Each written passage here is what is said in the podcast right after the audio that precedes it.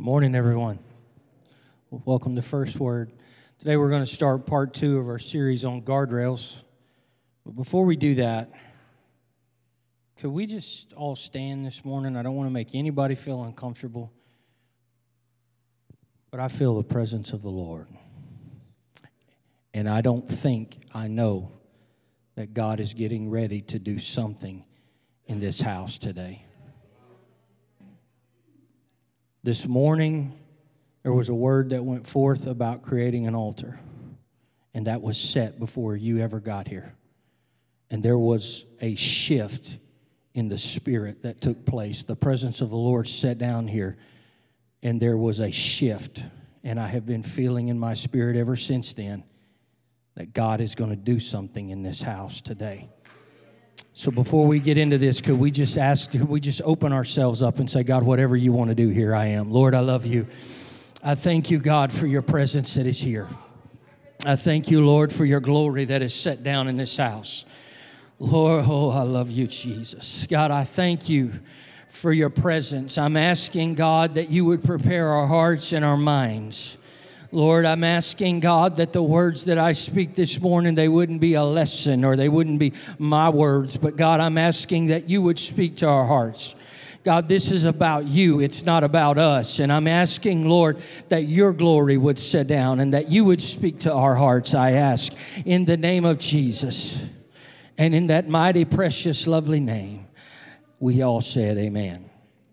God bless you. You may be seated. Guardrails. A guardrail is a system which is designed to keep a vehicle from straying into a dangerous area that is off limits. Last week we talked about this and we said that you'll often find guardrails at bridges. It's where places uh, come to where, where, where roads come together where there's very little room for a margin of error. When you go to cross a bridge, there's going to be guardrails to keep you on the road. We said that you would find them at medians. And this is where you have people that are passing, that are coming from opposite directions. And that guardrail serves to keep you in your lane, it serves to keep you safe. And finally, we talked about how that guardrails are in curves.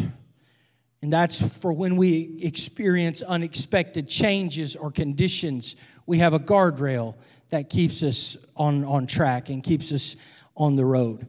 And just like you run into that on a uh, physical level when you're driving in your car, you need spiritual guardrails. A guardrail is not located in the most dangerous place. That place is just beyond where the guardrail is set. The danger zone is on the other side of the guardrail.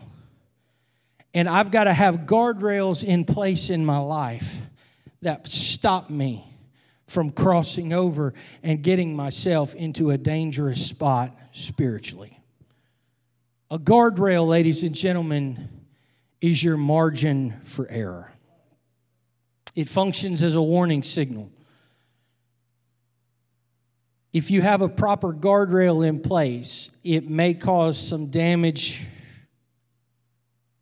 but it prevents the greater damage. Let me give you an example. If you have a proper guardrail in place, you may feel convicted, you may feel the, the, the sting of your conscience. But I would rather feel the sting of my conscience when I hit my guardrail than I would experience the disaster of sin that's on the other side because I did not have a guardrail in place. And so, what we're attempting to do uh, in the next few weeks is give us some tools where we step back and take a hard look at our life and we say, you know, there's some things that I need to put in place. There's some guardrails that I need to build in my own life that prevent me from, from winding up falling and, and, and, and in destruction. The goal, ladies and gentlemen, is, is, is not that we live for God up here one week and down here the next week because we're, we've fallen and we've messed up. The goal is to get to where we're consistent. And when you have proper guardrails in place, it aids you and allows you to stay consistent. Show me a person that's all over the place, and I'll show you somebody who probably does not have guardrails set up in their life.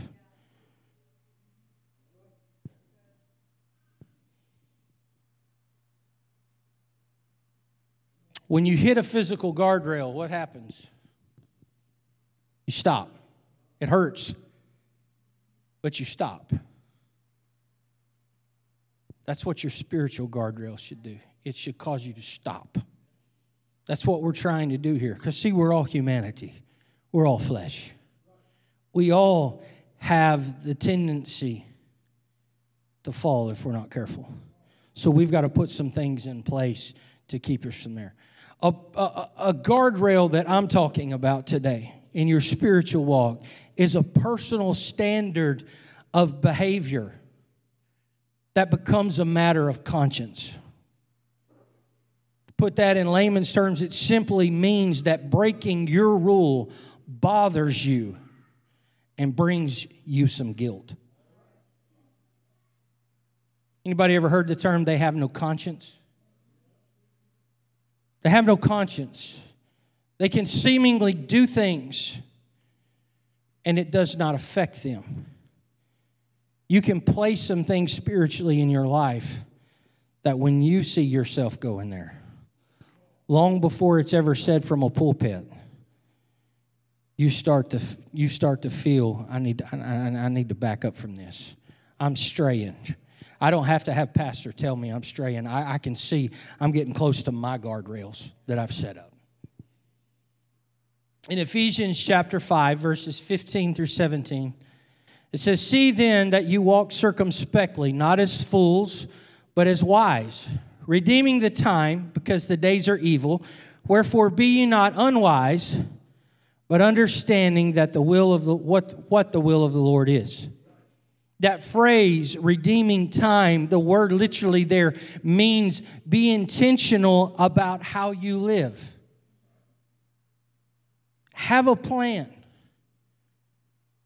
How do I live intentional? You have a prayer life, you have personal devotion. What does that do? That starts preparing my heart and my mind. I would suggest first thing in the morning because a guardrail doesn't do you any good if you place, put it in place after the trip's been made. I'm setting some things, I'm preparing me so that when I start to run into something during the day, there's a check in my spirit and there's something that says, hey, wait, you need to avoid this. You need to step back from this. You need to be careful here.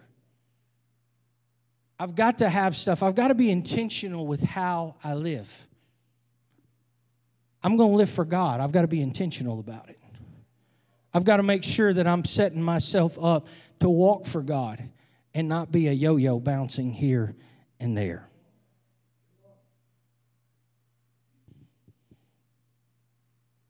Ladies and gentlemen, you probably already know in your heart what God is prompting you to do.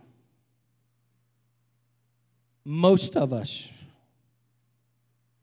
I dare say all of us, you know what your weakness is better than anybody else. You know what your triggers are. You know if I'm in this environment and if I take too much time here, I'm gonna, I'm gonna, it's gonna lead me to taking this step, and and and if I stay here, I'm going to fall. And when I'm talking about falling, I'm talking about a whole plethora of things because all of us are affected by different things. It could be, it, it could be you struggle with lust. If you do, your guardrail balance is in my life.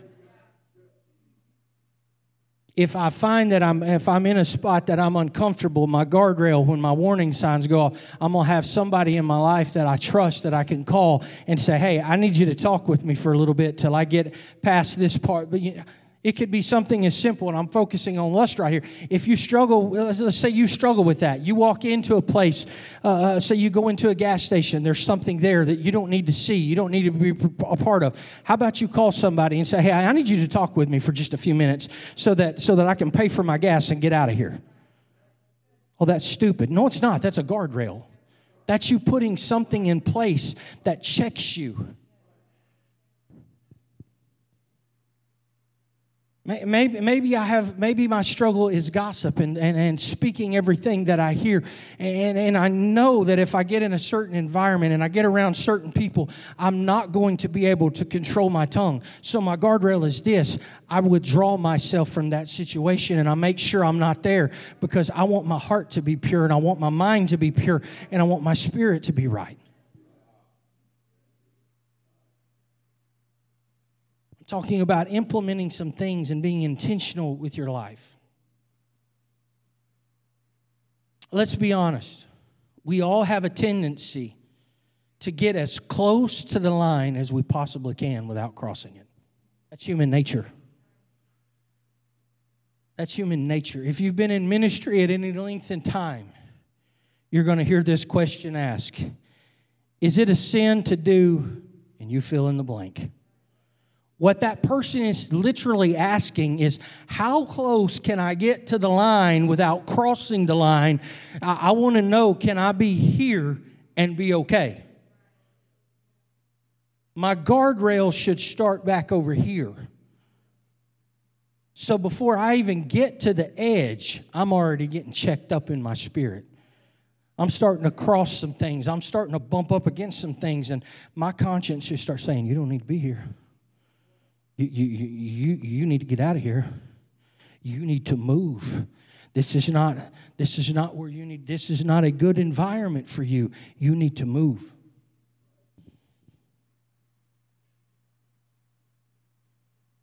Ladies and gentlemen, we shouldn't ask, is it right or is it wrong? Question is, is it a wise thing to do? Because if I take the attitude of is, is, it right or is it wrong, I'm going to get as close to that line as I possibly can. But if I take the, the, the mindset of is this going to be a wise move for me? When you take that approach, Brother Scott, there's going to be some things I'm not going to have scripture for. But I know in, inside of me, it's probably not wise for me to be in this spot. This is not a wise move for my family. This is not a wise move for me. You see, there's three kinds of standards that we live by, or we should live by. Number one are biblical standards. That's what thus saith the word of the Lord Thou shalt not kill, thou shalt not steal, thou shalt not covet, thou shalt not commit adultery. There's certain things that are spelled out black and white. That's the word of God. That's my biblical standard that I live my life by. But then there are also church standards. And as I told you last week, when God got ready to put his glory down on Mount Sinai, he told Moses, he said, set a boundary. And if they cross it, I'll kill them. Now, this isn't very popular in our culture, but I'm going to say it anyways. You need a pastor in your life.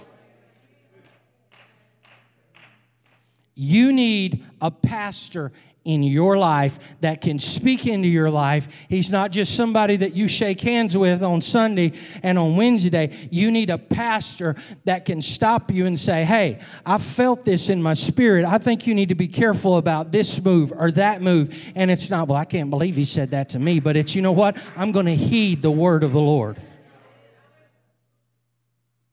I'm going to veer off on this for just a moment. You will never be blessed in your life until you are submitted to the man of God eh, that not you have placed, but that God has placed in your life.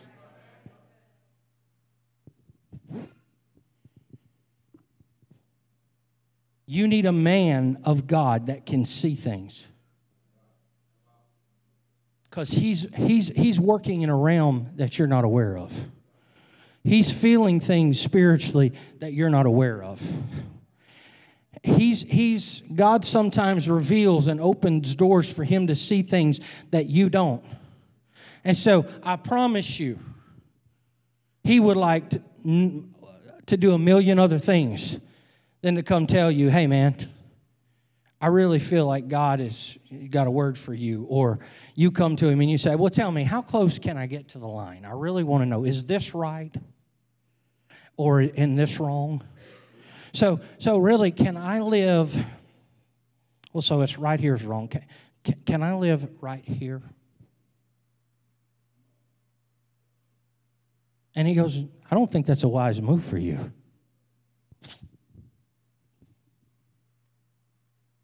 Mimi's two today. And we've hit a phase in life where when things do not go her way, and dad says, You're not going to do that. And every now and then she goes,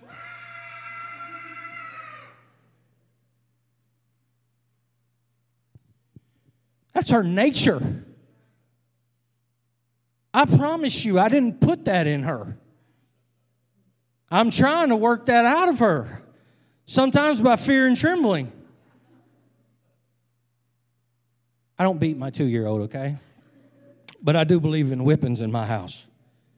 And the other day, Mimi did something and we got onto her and she just she fell on her face and she stuck her rear end up on the in the air and she went Wah! and I walked by and I said boom and she just laid out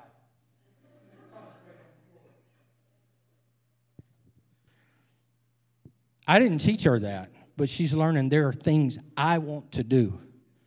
I have a will, I have a nature, and there are things that I want to do. And I'm like, you know what? You can't do that. But there comes the time, ladies and gentlemen, when we get of age and we still want to do things. Because she's dealing, you know what she's dealing with at two years old? She's dealing with flesh that wants what it wants.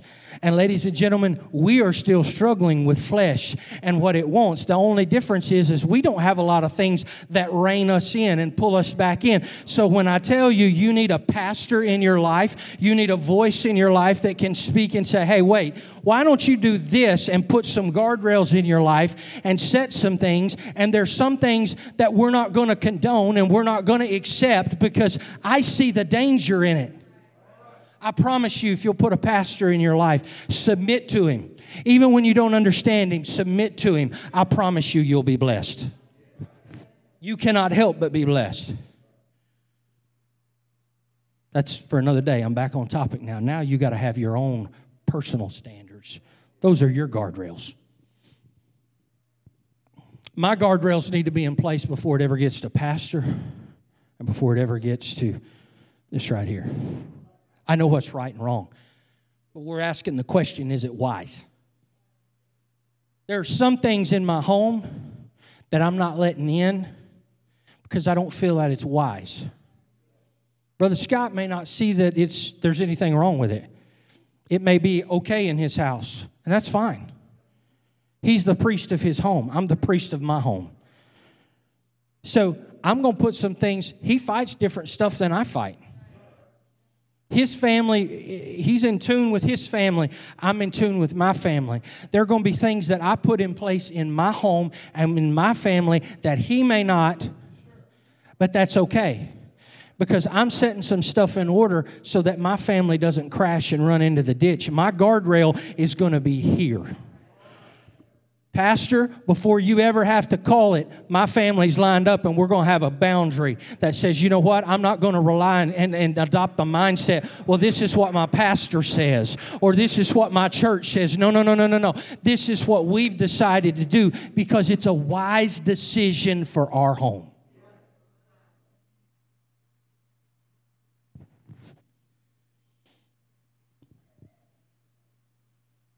So, with that being said, we're going to enter into the second part of this. And I'm going to hurry. When it comes to your friends, they're kind of like the medians coming and going. You better have some guardrails up. You see, there's a unique thing that happens when you find a friend the thing that makes friendships so great is also the things that make them so dangerous. We're repelled by human nature by rejection. We don't like to be rejected.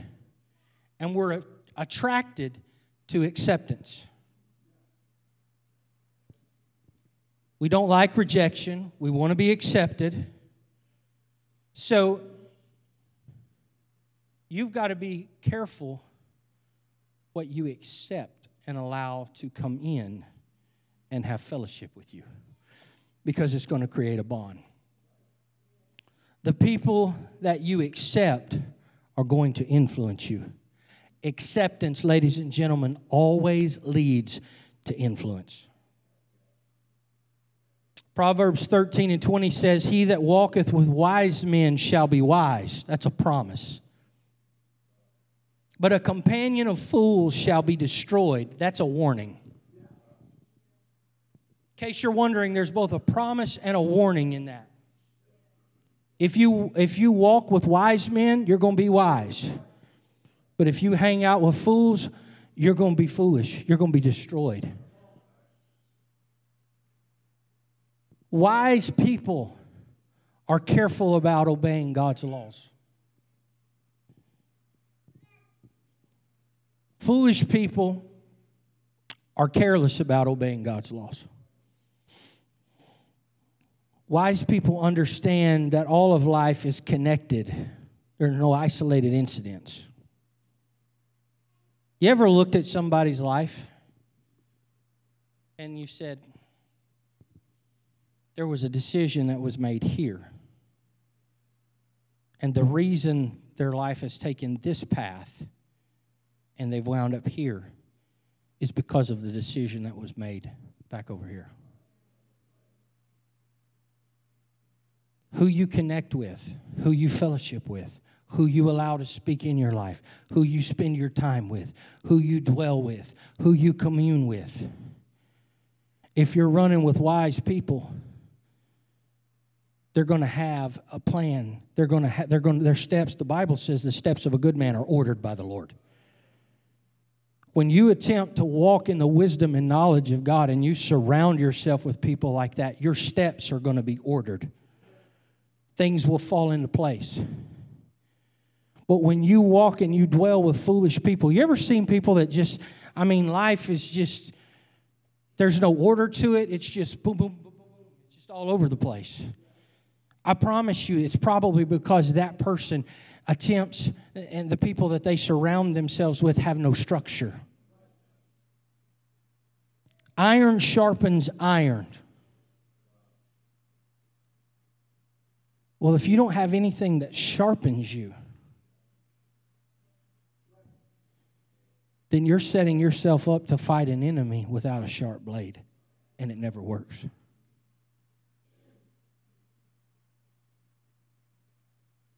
I've got to be careful who I allow in. I got to be careful who speaks in my life. And you don't need somebody in your life that tells you everything you want to hear. You need friends that can look at you and say, hey, I disagree with you on this. You're being a moron in this area of your life. I think you need to stop hanging out with this, this, this person before you mess your life up. What are you thinking? You need to wake up. You don't need somebody that tells you how great you are and how wonderful you are and accepts everything that you tell them eh, or that, that, that you tell them and they, they reciprocate it back because all of a sudden you get the, you, hey man, I'm, I'm pretty smart. I've got this thing figured out. No, you need somebody in your life, a good friend that's a guardrail.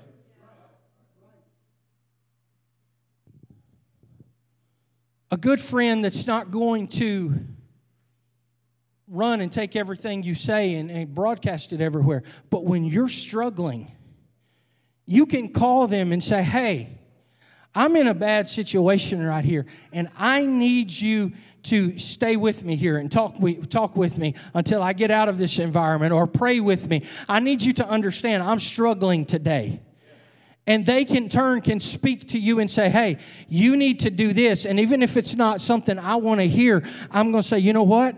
I'm going to listen to what you say because i know this. I've got to be an overcomer. And if i keep doing it my way i'm going to wreck my life.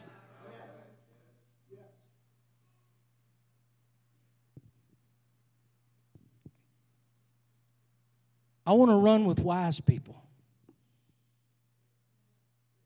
Wisdom's contagious. If you run with people that are wise and that are walking under the fear and admonition of the Lord, you're setting yourself up to gain wisdom, knowledge, and have a blessed life.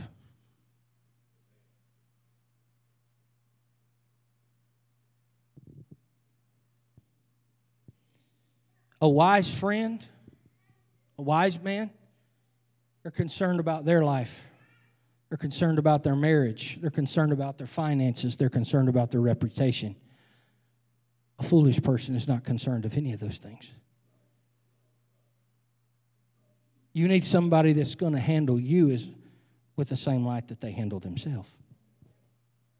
They're concerned about the same things that you're concerned about. 2 Samuel chapter 13, verses 1 through 3 says this And it came to pass after this that, Saul, that Absalom, the son of David, had a fair sister whose name was Tamar. And Amnon, the son of David, loved her. And Amnon was so vexed that he fell sick for his sister Tamar, for she was a virgin. And Amnon thought uh, hard for him to do anything because of her.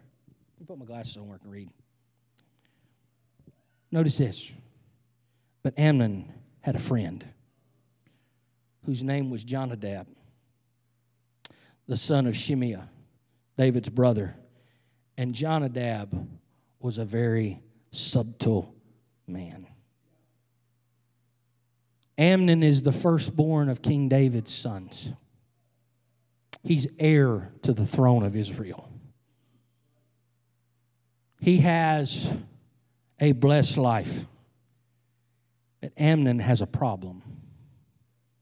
Amnon's dealing with some lusts and some things that's inside of him.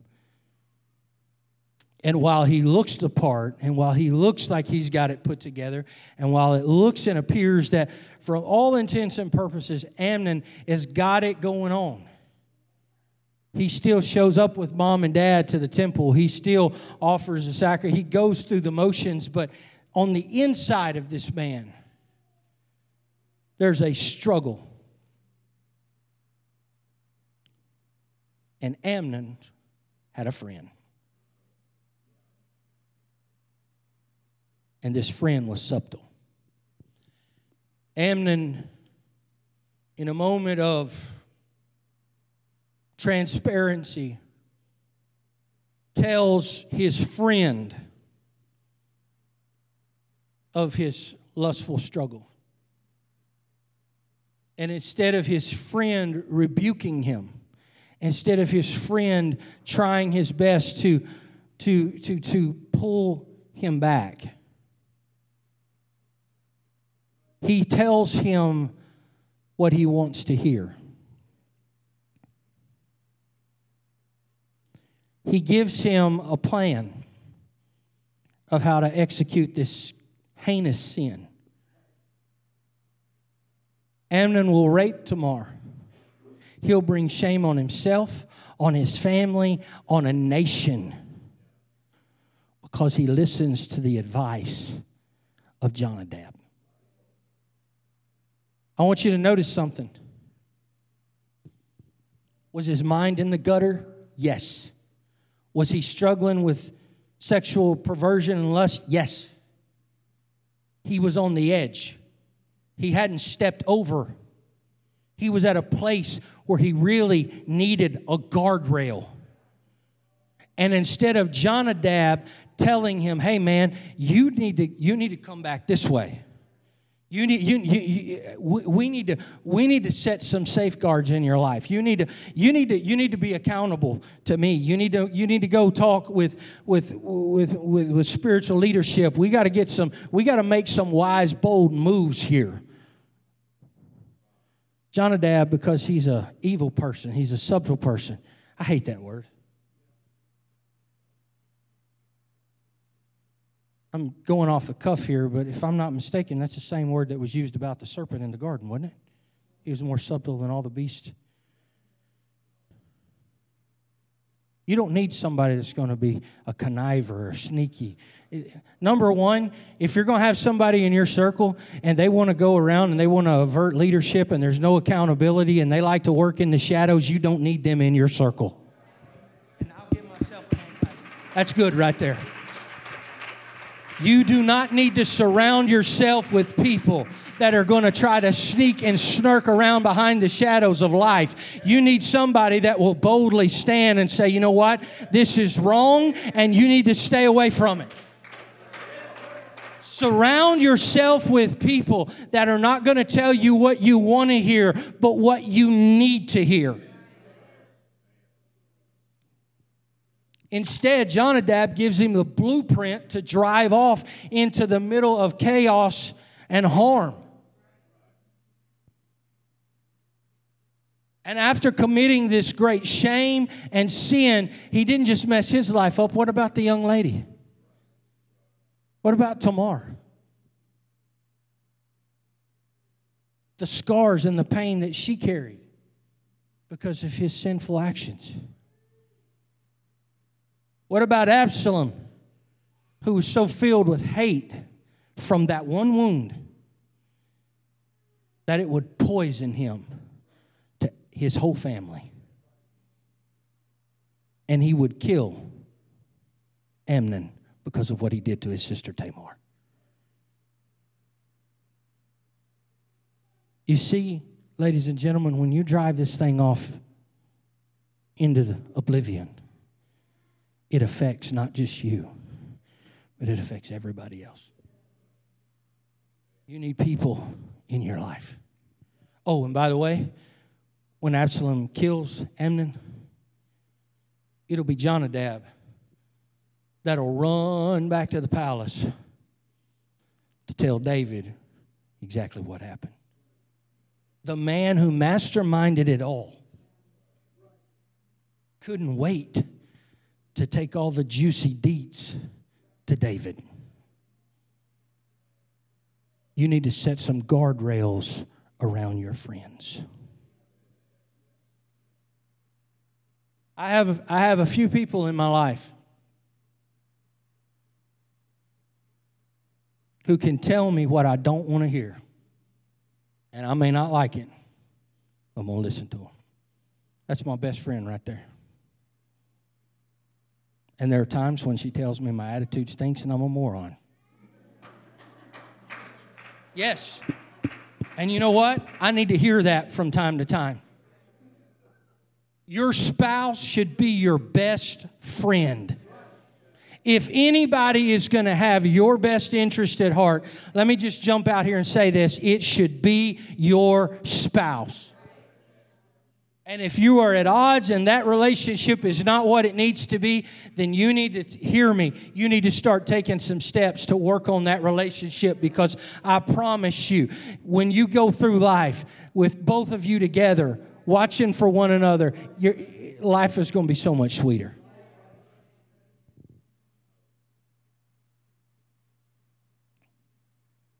I called a friend here a while back I was mad about something. I don't even remember what it was.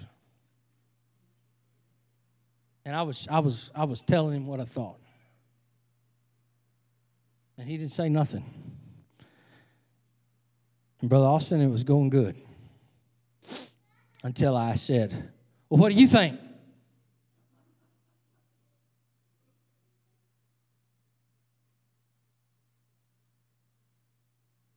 He said, I think what you're doing is horrible. He used a term I'm not going to use right here, but it meant the same thing. he didn't cuss, but I mean, you know, just etiquette wise, okay? He said, What is your problem? I said, I don't have a problem. He said, Yeah, you do. He said, You have the power within you by changing your attitude to fix the situation. But you're angry. I wanted to say, you know what? Um, I'll talk to you later. I've got things to do. Bye. Jerk. I heeded his advice because I have people in my life. I'm not perfect but I can put a microscope on me better than I can you. I have people in my life that have free access to speak. Pastor, you have free reign in my life.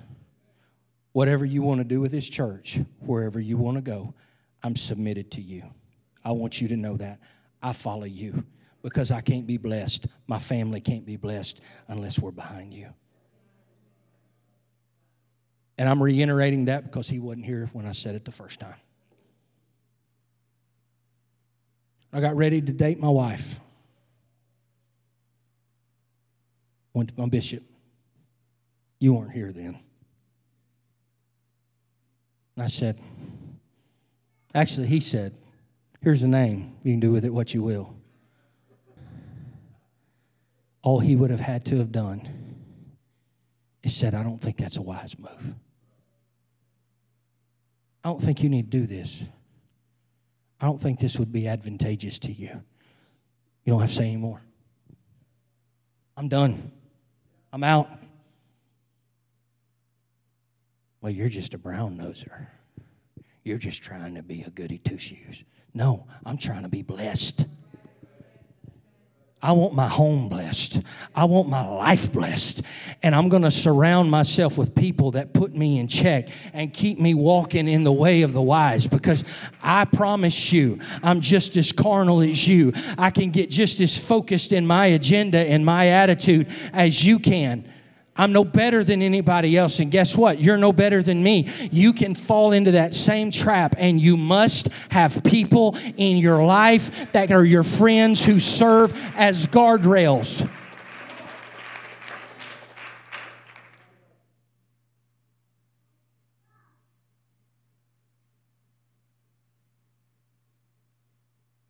I gotta hurry. Here's some warning signs that you're not walking in a wise path. Are these people good for me? Well, when it when it dawns on you that the core group that you have aren't moving in the direction you want your life to move, you're too close to the edge. When you catch yourself pretending to be someone you're not when you're around your friends, you're too close to the edge. You need to cut some relationships off. You need to find you some, some, some, some different friends, and you need to set some guardrails.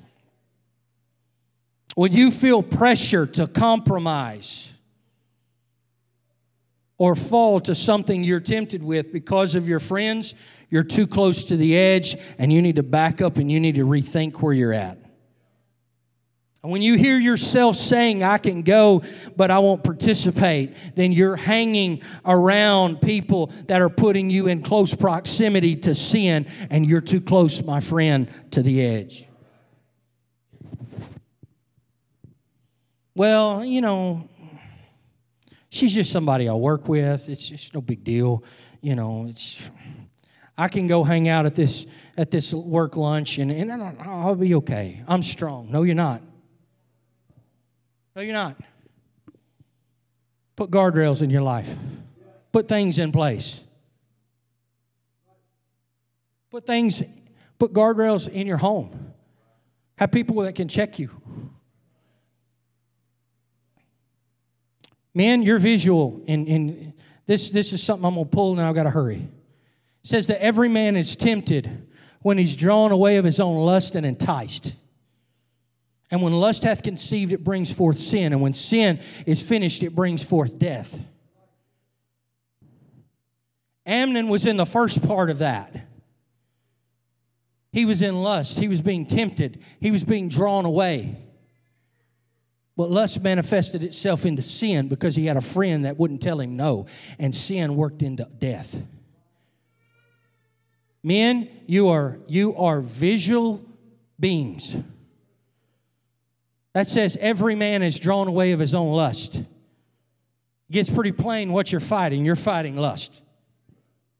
Put your spin on it. You see something and you want it, and it turns to lust. I don't care if that's a woman. I don't care if that's money. I don't care if that's power. It falls under the category of lust. Men, you need to set some parameters. As much as you want to live holy and have a standard, you also need to have a covenant with your eyes.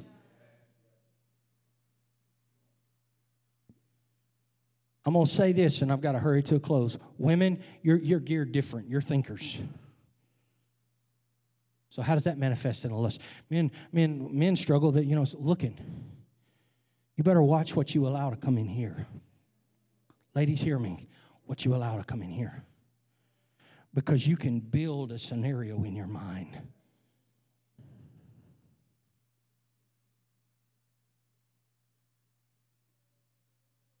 Men, as much as you need to watch what you look at, women, you need to watch what you read.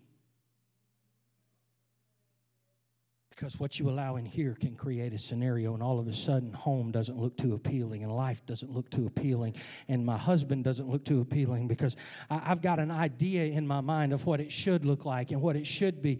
And you need to have people in your life that can check you. What are you doing? You got a great home, great life, great family. Don't do this. Don't be a moron. Wake up, stupid. You need those people. Next, next week, stand with me. We're going to enter into part three of guardrails. Brother Sean is going to be teaching that, and I am looking so forward to hearing Brother Sean teach next week. Lord, I love you. I thank you for your word. I thank you for your, your presence that is here. I'm asking God that it would resonate with our hearts, that you would touch us. And God, that you would accomplish today. I know what I felt in my spirit this morning. God, we've set the altar. We've laid the sacrifice, and now I'm asking God in this service that you would send the rain. In the name of Jesus, everybody amen.